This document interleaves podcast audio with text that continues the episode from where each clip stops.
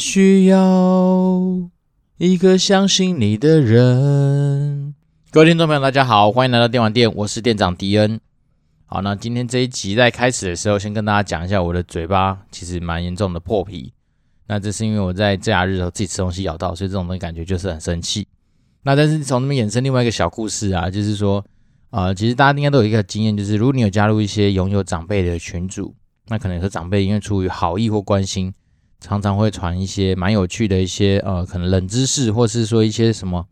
看似生活常识的内容来给你参考。好，希望说，哎，这样对你来说有个 better life 啊，或者是说怎样过得比较好啊，等等等等。好，那我这边就是有个自己的亲身经历，那也就是因为这样子，我在我们那个群组里面，他们都说我是唯一有机会来去跟长辈说，你们传那些知识基本上是假的或是错的。好，那是这样的，我曾经有一个冷知识是说，如果你要对付嘴巴破这件事情的话。那你就在一天之内吃下五颗奇异果，然后隔天起来的时候，你就会发现，哎，你嘴巴破掉的状况全都改善。好，然后我就想说来试试看，因为有一次我跟我老婆去逛超市的时候，我们就在那边，我看到，哎，现在一颗奇异果才才十块，那刚好嘴巴破掉嘛，那买个五颗也才五十块钱，来试试看好了。反正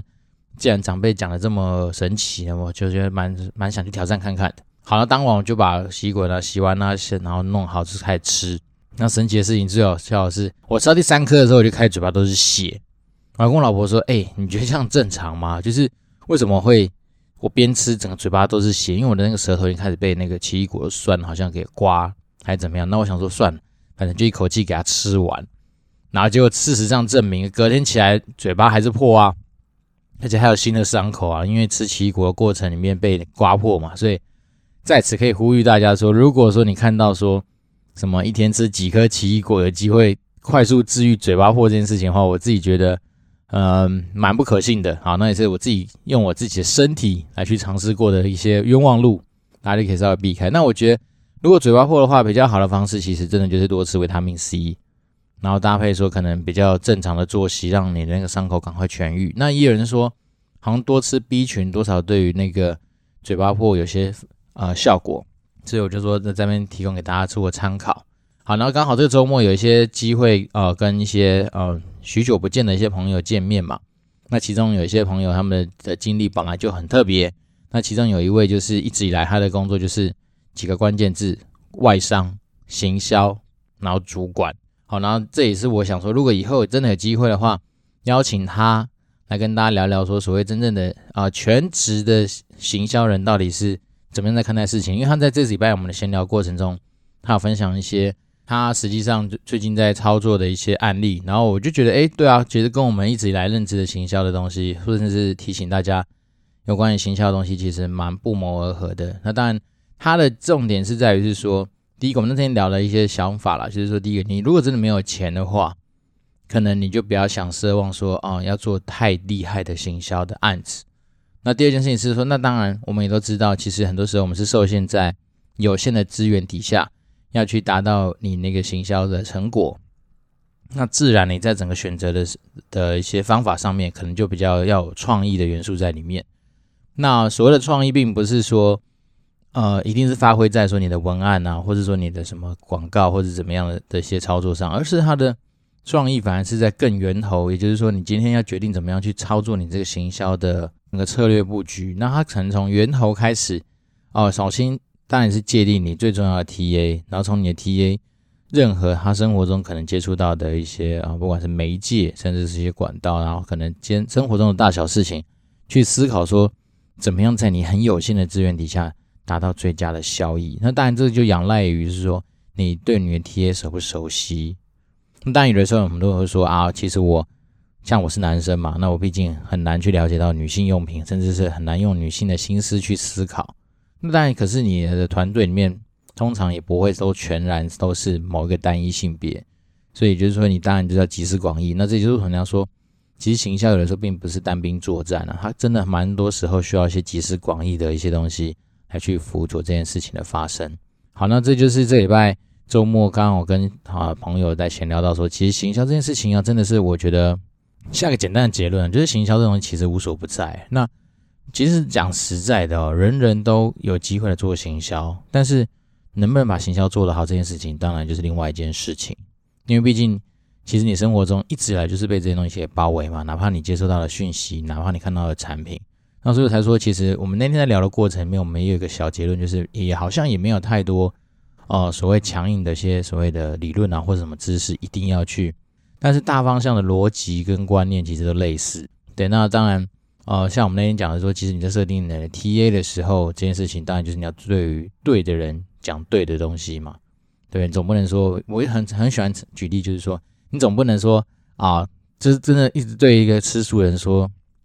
牛肉多好吃啊，牛排多香多好吃啊，那是哪怕是什么教父教母级的牛排，对吧？那当你今天在 TA 选择上面就错误的时候，你的资讯要么对他来说是无感，然后要么就是更严重，就是他很会因为对你产生厌恶，然后反而会成为一个你的啊，说你你想要的品牌的加害者啊，他可能就会去散播说，干这品牌真白痴，他妈的，就是一直散播一些很智障。哎，跟我们任何没有关系的一个呃讯息，所以我相信他的产品可能也不是认真做哦，他搞不清楚上方向等等等等，所以我就说，其实很多人说品牌它就是一个人设啊，有人是这样定义品牌这件事情，因为你就把它想象成说他是一个真正切切的一个人，好，所以实际上有时候我们在讨论一些所谓的啊、产品命名啊，或者说品牌命名的时候，基本上啊，我们其实某方面来说是有把这个。品牌的东西就是它很抽象，很就是虚幻嘛。但是我们会用一些相对而言比较能够想象的一个实体的案例来去做一些呃连接。那也就是因为这样子啊，总是很多人就会说，诶，是不是品牌很多时候一定要去找代言人啊？那代言人到底是好或不好？那我自己的心得是说，代言人他其实是让你这个品牌具象化的一个过程。对，比如说你有些人说，啊，我的品牌就是要啊。比较亲和力，然后形象很正面，对，然后可能是说界定于说，哎，是对于社会公益有帮助，那可能要阳光，等到可能是一个大概适合多少岁的一个男性等等等等。那基于这样子的一些指标，你大概就可以浮现出，哎，你可能的那一个代言人会是谁？那当然这是最好的情况嘛，就是说，因为你是应根根据你的。所谓的品牌的样子，然后去找一个人把它套上去，对，那其实大家本来心中就已经有答案了，那只是让它更具体化。像这样子的东西，当然就相对比较没问题。可是就这件事情，如果延伸到游戏上面来看的话，我至今实际上的经验，我不觉得玩家会因为你的代言人而去玩那个游戏。我相信一定有，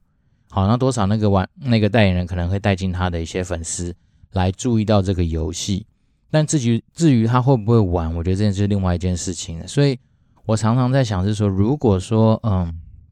假设你行销预算真的很有限的话，在之后做游戏的那个行销案子的时候，代言人或许不见得一定是一个啊必要的手段。那甚至是说，有的时候，当你今天资源就是很有限，你其实把一个啊素人，如果能够打造出一个符合你游戏里面你所想要传达的那个人设的角色的话，那其实这样的效果通常也不会太差。好，那我讲真的，以我实际上真实的案例来来举例，就是以前我们在做天堂的时候嘛，那有一年我们那时候负责改版叫做战士改版啊，刚好今年天堂 M 有什么狂战士改版，可是那时候我们是负责他的战士，然后战士也是一个睽违好几年的一个角色嘛，然后那时候我们就在想说，哎，是不是要来拍一个广告？那拍广告的时候总是。找一些啊、比较有知名度的明星来做这件事情，相对来说你会比较让大家更有印象。好，都找了半天呢，因为中间有发生过很多的一些，不管是艺人档期没办法配合啦，然后预算爆表等等，反正很多诸路诸多很不利的状况发生之后，我们最后选择了说纳豆哦，纳豆的形象可能蛮亲和的，然后好像因为我们在前一年啊、呃、推出免服的时候，其实是透过一些比较枯燥的方式来去做。天堂这一个老 IP 的沟通，那也蛮引起大家的呃回应。那当然那时候那个成效成效，据说不管是点击啊，或者说呃玩家数啊，各方面其实都很棒，所以让那时候的行销案子其实有一个很好的一个呃结案，就是说哦，我们这次很成功，然后里面很多很多原因因素。那其中一个因素就在我说，诶，天堂的玩家好像就是对于这种新的那种 Kuso 的沟通方式蛮喜欢的。好，那我们就奠基于这样的基础，所以那时候当就是我们大家讨论出来说，哎，用纳豆来当成是一个拍广告的角色的时候，大家好像不疑有他，就觉得哎，没办法，没办，来试试。结果没想到啊，真的实际上开拍，然后那个广告上的时候，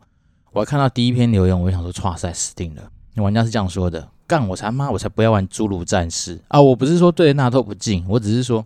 就玩家那时候真实的反应，就是觉得说，战士这个东西的形象应该要很威猛、很强、很狂。然后就是说，因为他毕竟他那时候主打是他的哦血量很高，然后边失血还边进入狂暴状态，所以你可以想象成就是他可能就是一种类似于天堂里面的蓝波哦，就是越打越勇。哦，甚至或是说，大家如果对于这种东西的形象有更好的人设，大概你就可以想象成是他是那样子一个角色，对。但实际上，我们说选出来的那个人是纳豆嘛，然后纳豆他也许他身上也穿的那个很搞笑的那种肌肉装啊，然后让自己膨胀膨胀的啊，然后拿着那个呃武器，然后应该说对哇啪干。可是那时候我看到成效的时候，真的整个就傻眼了，因为玩家开始在说这里暂时感觉就蛮蛮鸟的，蛮扯的，然后甚至根本不想要去。啊、跟我们所期待的那种酷手的东西画上等号，然后那时候我们就知道说，完蛋了，这个东西应该不会像是天堂免服那时候上市的时候这么的精彩。那果不其然啊，那一次改版，那毕竟它在年初嘛，那因为年初的改版，所以人没有大没有大量的符合我们预期进来之后，接下来那一年其实生活过得蛮辛苦的，因为你所有的啊、不管对营收的预估基础啊。甚至你对很多活动的那种预估基础的整个起始点，然后可能跟你当时候预估就有落差。那人，那我自己觉得，其实产品营运这种是很有趣，就是说，当你在没有所谓的很重要的那种大改版或是很重要的武器的时候，你这种人数你也没办法祈祷他说他会突然的拉高拉起来，所以还是要有个爆点。那当然那一年的爆点就会是我们所谓的啊、嗯、战士改版。那我们想说那时候的想法是这样子，就是利用一个。啊、呃，可能比较多的行销资源的安排啊，比如增加它的曝光，然后让很多人知道这个东西，然后进而产生兴趣，然后兴趣进来之后，当然我们会安排一系列的活动，比如让你持续玩下去的理由，比如说充等送什么东西，然后当然搭配新伺服器的加开，让一些可能啊离开很久的玩家回来之后会发现说啊，我有个新的环境，至少在起始点上面相对公平。那我们也都知道嘛，因为当你开新伺服器，又有新的一个角色出现的时候，就代表说玩家可能会有新的投资的标的。那可能有些人就是目标说，我赶快去等收集到这个新职业的一些道具啊，可以来做市场上做一些贩售。那当然也有些人专门就是以提供物资或者说练功需求的一些资源为主的一些角色，所以他们当然在中间也就有很多可以然后赚钱的空间。好，举例，比如说光是卖天币。光是卖一些啊、你练功所需要喝的一些啊补血的药剂啊，加速练功的药剂啊等等的东西，那自然它就会有个市场的经济体在那边。只是说回到我们原点是说啊，那时候我们一看到那个呃人数的状况，我们就知道不妙。那确实那一年其实就很辛苦，所以再退回到更原点，就是说，如果你这种问我说代言人这件事情到底对于实际上你的品牌或产品有没有加分的效果，我自己是觉得对游戏这件事情上面来说。可能加分的效果不如其他的，比如说精品啦，或者说比如说一些其他快消品来的大。好，那这边就回另外回到一个另外一件事情是说，在决定说这个代言人或这个品牌这个东西的之前，你应该去想想是说，那到底你的产品有没有它的独特性或是所不同的地方？那我想很多人在讨论行销的时候，通常都会先把产品不见得放在一开始就讨论的地方，是因为我们是假设说。你这个产品力本身就已经够强，好，那这退回到之前，我们有在集数讲嘛？当你今天讨论四 P 的时候，永远不要去想说你今天拿一个垃圾，好，然后透过你的包装，好，一切的定价等等的手段，它能够变成黄金。对，那狗屎就是狗屎。讲实在，这件事情是没什么好去探讨的。对，那就算你骗得了一次，你也骗不了一辈子啊。所以，我们在在讨论行销案这件事情的之前，我们应该都会先确保说。至少这个东西的产品力要达到一定的强度，好，所以每次我们在跟行销部讨论很多事情的时候，第一件事情我们反而不是一开始就开始展开后面一系列的一些啊，不管是策略的布局啦，然后行销手法的一些操作，甚至媒体的决定等等，在最根本的时候，我们都先坐下来，先把比如说你每一次的那个产品本身的产品力来做一个确认的动作。当然最好的是说哦，那个行销人本身他就玩游戏，然后那当然就比较好沟通。但是以前我有遇到过是完全不玩游戏的行销人，那我们当然在跟他讨论的时候，就必须要先花点时间把我们觉得是牛肉的地方先整理出来。那当然牛肉就是越多元越好，当然最后会慢慢收敛成一个所谓的呃你在行销上面要探讨的主轴，就是你那次主打的主轴，因为主轴比较多。对，然后虽然说我们已经很努力的，很多时候会把一些牛肉收敛成白话文，就是尽量让你知道说这东西到底多酷多炫。可是有时候其实啊，碍于现实啊，就是就我们实际上更多啊、现在坊间很有名在操作，不管是啊保险啊、快消品啊等等这种大很耳熟能详的一些所谓的行销公关公司，好、哦，你说但是他们只要没有那种游戏业经验的人，你如果真的去跟他们讨论到游戏的东西，其实。他们很多时候很难掌握到那种精髓，所以就导致说，很多人会开玩笑说，哎，在别的产业做得好的很多行销公关公司，他们会拿他们那一套想要来做游戏，但是其实通常效果都不见得好。哦，所以我自己是觉得说，这东西分享给如果未来真的有兴趣想要加入游戏业做行销的人，其实有时候我们反而在这个地方有一个好处是，我们传统认知那种很贵的行销公关公司，也许他们的提案对于你来说可能不见得有实质上的帮助。那这样代表说，当然你在操作的成本上面，好，因为你可能选择的是一些相对比较一般的行销公司，那当然你的成本就会好一点点。好，这只是我们就实际上的经验来说。好，那今天会聊蛮多行销的东西，一方面是因为啊，刚好这个周末跟几个呃真的在做行销的同学有一些交流啦。那另外一件事情，也就是刚好跟今天看到的一个新闻，呃，不是今天看到，就是前阵子看到的一个新闻，我觉得蛮有感的，就是说。那新闻标题是这样下，他说十五年来首涨价，电玩游戏价格进入转捩。好，那他的新闻其实，在标题上大家就知道，就是他们点出了说，近期有一些游戏，尤其是今年新发行的游戏的定价，至于以往已经越来越高了。那甚至是呃电玩的主机，今年在不管是 P S five 或是 Xbox 那边发表的那个预售价格，也都比以往的主机来的高。那这个东西。它的报道里面首先讲的是，呃，今年刚上市的那个 2K21，它的定价是六十九点九九美金嘛，那这个已经价格已经都是比它往年定价来的高。那当然有机构也跳出来说，其实至于我们现在的生活水准，那就回推以前的价格，其实本来你现在游戏定价应该就要跟着涨价。好，那只是说以往可能都没有一些涨价的理由，甚至是呃，其实讲真的，因为游戏的定价其实它从低到高蛮多的。所以它本来一直以来就是没有一个所谓的公定价，那只是说大家很习惯说在这样子的一个价格区间去看待所谓的新品，也就是说一个新品上市，可能以往以以前大概是呃五十九点九九啦，大概是这样子的一个区间，对不对？那大家就会比较习惯说啊，盒装的游戏应该要这样子定价，所以这衍生出来说，好，我们今天来聊聊我们今天从这个新闻衍生的一个有关于行销视频里面定价的一些小故事。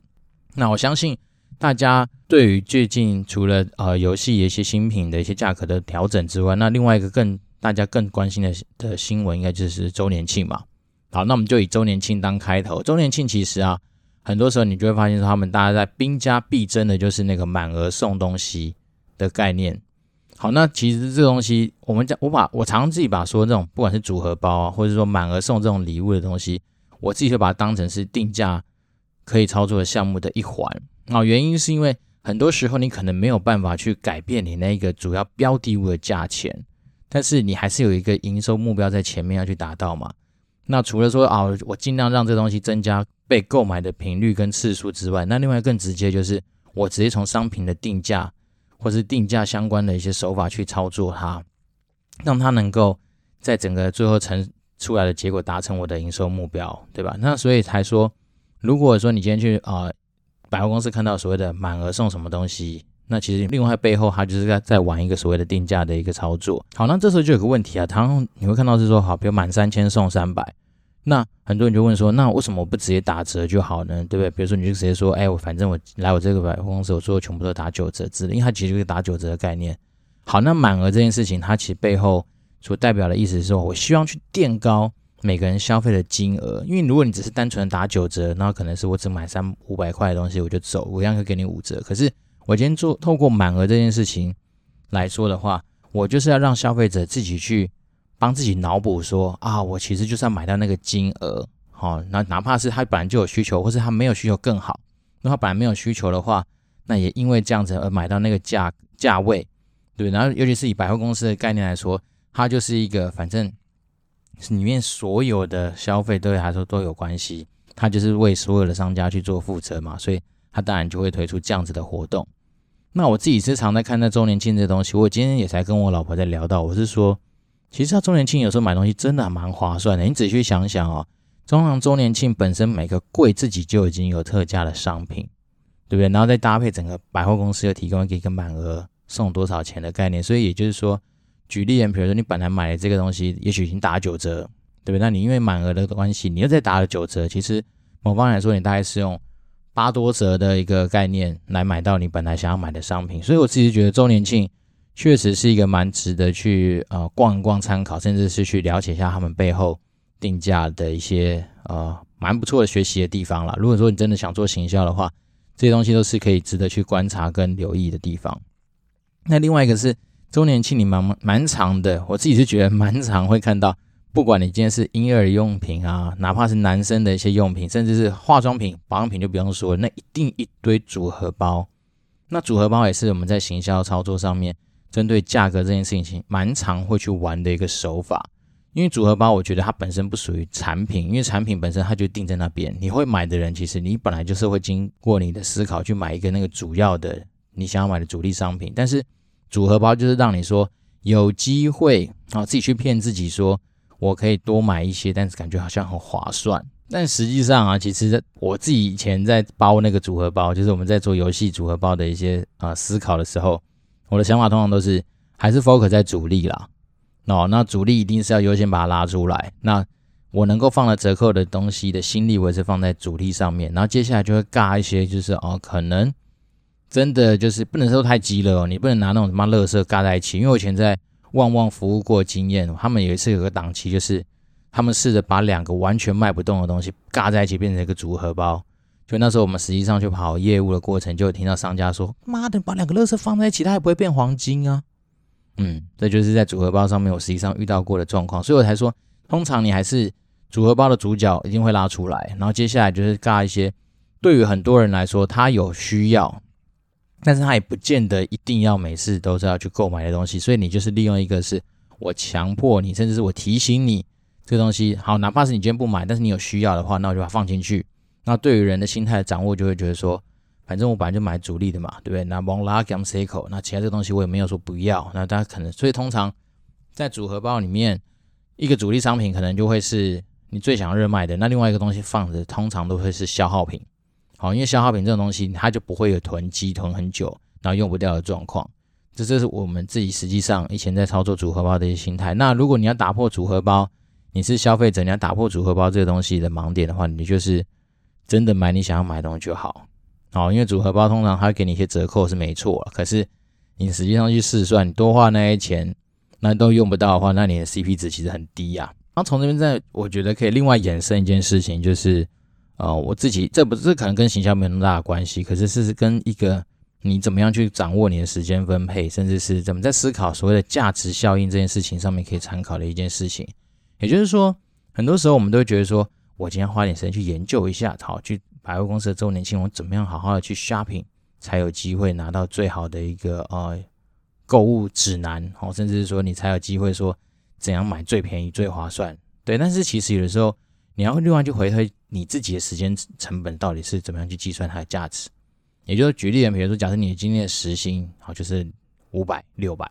好，那如果说你今天在研究这些东西的时间超过了一两个小时，好，那假设有一个小时，好，那就是五百嘛。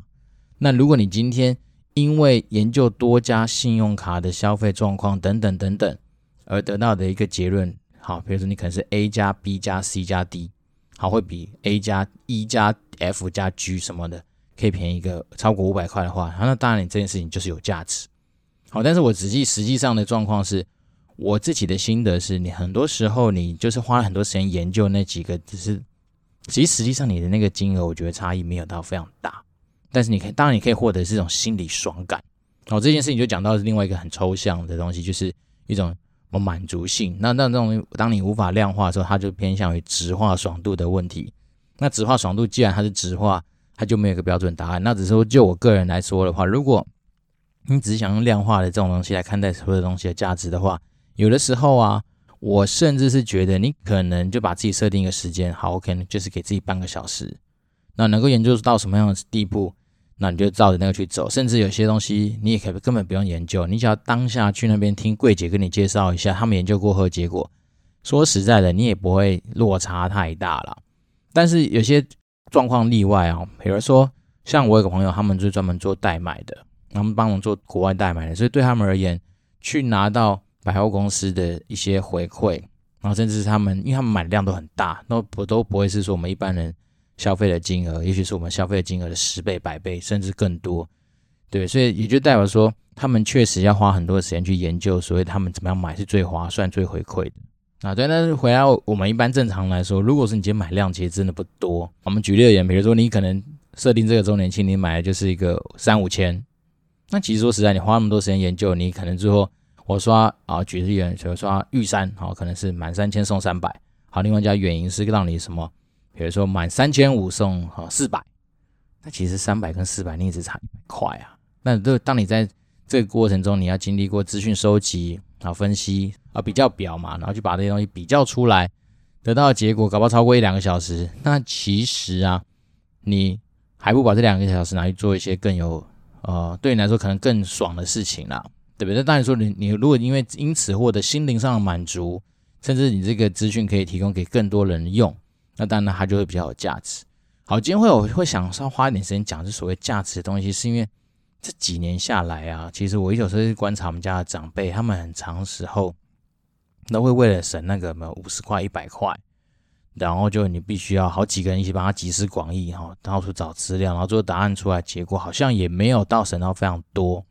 那我只是觉得很好奇，是说你今天利用了几个好举例，比如说我是经理，好，虽然说我没有说收入很高，但是我老婆也是一个经理，好，比如说哈，另外甚至有时候她拉了一个副总。好，类似这样子的角色，大家一起来讨论说，哎，比如说我们今天买个除湿机啦，然后我们大家来比个价，然后怎样怎样，然后算出来的答案就是，哦，买那个 A 牌，然后搭配什么，可能可以省个两百。哦，讲实在的，以我们有些长辈那种收入，其实那个根本就真的是微乎其微啦，对。但是你在过程中，除非你又是，除非你大家都开开心心的，大家的心灵上满足，就是说，哦，我们今天帮整个家庭好做了一件开心的事情。那有时候最好笑的是。讲完之后，还有人说：“干这省那么少哦，干那早浪费时间，怎样？”然后就开始有点嘎这边互相的气不不啊，然后心情影响到。那我觉得这样就是真的很可惜，就得不偿失。好，所以我自己是觉得说，其实生命中真的蛮多有价值的事情来去要放在对的地方。好，那再来就是说，我们回到我刚刚讲的定价这件事情，除了说周年庆这些有可能操作的一些手法之外啊，那对于游戏商品的定价，我自己是觉得说。但虽然说之前在讲那个所谓的呃定价行销四 P 的时候，稍微略带过一些简单的内容，不过我觉得今天可以稍微再讲一些更深入一点东西，就是说，通常我们在做野性直觉的定价的时候，它其实来自于我们对于很多呃历史商品的一些经验，好，甚至是哪怕是说你今天真的历史经验没那么丰富的时候，其实 Google 大神本来就会是一个你很好参考的标的，原因是因为。今天，当一个玩家甚至是一个消费者接触你的产品的时候，他所认知的那个定价锚点，并不是那么单一，只是你家的游戏。好，除非说他真的是从小就是被限制在说只能玩你家的游戏，甚至他接触到游戏就非常少。不过，我想现在不管是手游或是端游这么样的盛行的一个态势，哈，那我相信很多人接触过大大小小不同的游戏啦，所以他们对于很多东西的一些呃价格印象就会定在那里。所以呢，我们通常都会在讲所谓野性直觉定价法的时候，第一个事情，我们反而并不是期待说我们能够定出一个多漂亮的价格，而是说我们要先定一个不能被消费者一眼就来干翻的价格。例如说，你定下去，然后消费者看到说“操他妈怎么贵”，或者说“干这不是去年才推推出过一模一样的东西”，就它竟然价钱是比去年还要贵，然后大家觉得，当大家产生那种贵这种心情的时候，其实很恐怖。接下来他们会干嘛？玩家不会再跟你客气的，他可能会先调出来历史那个商品，它的功能，它的一些呃实际上效果，然后把你这个东西拿出来，一条一条的列出来之后，开始胜败胜败这样搞，然后之后来编你的诗，就是说干你们乱定。但通常我觉得玩家也很有趣啦，口嫌体正直确实是一个很有可能发生的事情，就是啊好贵哦，他妈不要买这样。但实际上，其实真的。完全到不买的人其实也没那么多啦，因为很多时候你如果东西会被大家拿出来比较，那就代表说大部分人对它其实是有需要，那只是很多时候你看到的是一些情绪上面的抒发。好，那讲到这个东西啊，我们自己是觉得，就游戏业实际上的，我们以前做过一些玩家调查的经验，通常在价格这件事情上面，你是很难透过问卷这种，甚至说不管是量化或质化方式去知道说，实际上你怎么样定价会比较好这件事情。好，因为对于消费者而言，董事是希望说我东西拿到是一个 CP 值高嘛，那那就代表说功能强，好，但是价格低这件事情。所以你 always 如果透过不管是透过什么样的问题去问他，其实你通常答得到的答案都很难被采用。好，比如说你会拿一个举例人，比如说以前卖一千九百九十九块钱的某个武器，然后就问他说，你会不会觉得定价太高？他就跟你讲说会。好，那你就把它换掉，比如说你会不会觉得这个东西定五百九十九块太高？他跟你讲说会。那你问他说，那你觉得这东西实际上定价多少比较好？好，那这才稍微有一点点建设性，就是他会告诉你说他觉得这东西值多少钱。那不过我自己觉得说，透过问卷想要问出消费者关于钱这件事情的心态或想法的话，是蛮难的。好，所以直接就那个所谓你要去探讨说价格怎么样定的漂亮，或是说价格怎样点比较好，嗯，应该还是要拿多一点你实际上操作过的活动的。数据来去做一些交叉的验证，那这样子能够达到一个消费者自己都不知道自己心里面其实能够接受到的是的价格点，这个我觉得会比较保险。然后只是说，很多时候因为我们必须面对大大小小各式各样不同的定价或是活动的一些设计的时候，你就会发现你其实真的没有太多的时间让你可以好好的去把每一个项目都去做刚我刚刚说的资料分析或比对，而得到出来的那个参考点。那这件事情就退一万步回来，就是我们刚刚说的，当你今天去参考市场上，或者是你有操作过历史商品的一些价格，通常就不会错。好，那当然你会说，这个东西可能它没有办法大爆发，让你觉得说，哦，定出一个很厉害的啊市场领先的一个定价的策略等等。但是至少你很多时候你已经达到你想要的效果，这才是最优先的事项。当然。呃，很多人会说，其实我要达到我营收目标，那干脆就把价格定很高就好啦。那其实我觉得一昧的定高价，其实有它非常大的风险。就是说，当你今天很多消费者一看到你的价钱很高的时候，他第一个会产生的是一个心理上面的，他会觉得说，哦，怎么那么贵？会不会这东西买下来不符合期待或怎么样？那所以才说，呃，你会发现很多游戏很特特别很很喜欢去出一些所谓转蛋，或是大礼包，或是礼包这种东西，它其实背后就是要。降低你这个因为一次性看到高价而产生的心理障碍，哎，那就我们实际上以前实际上的经验就是说，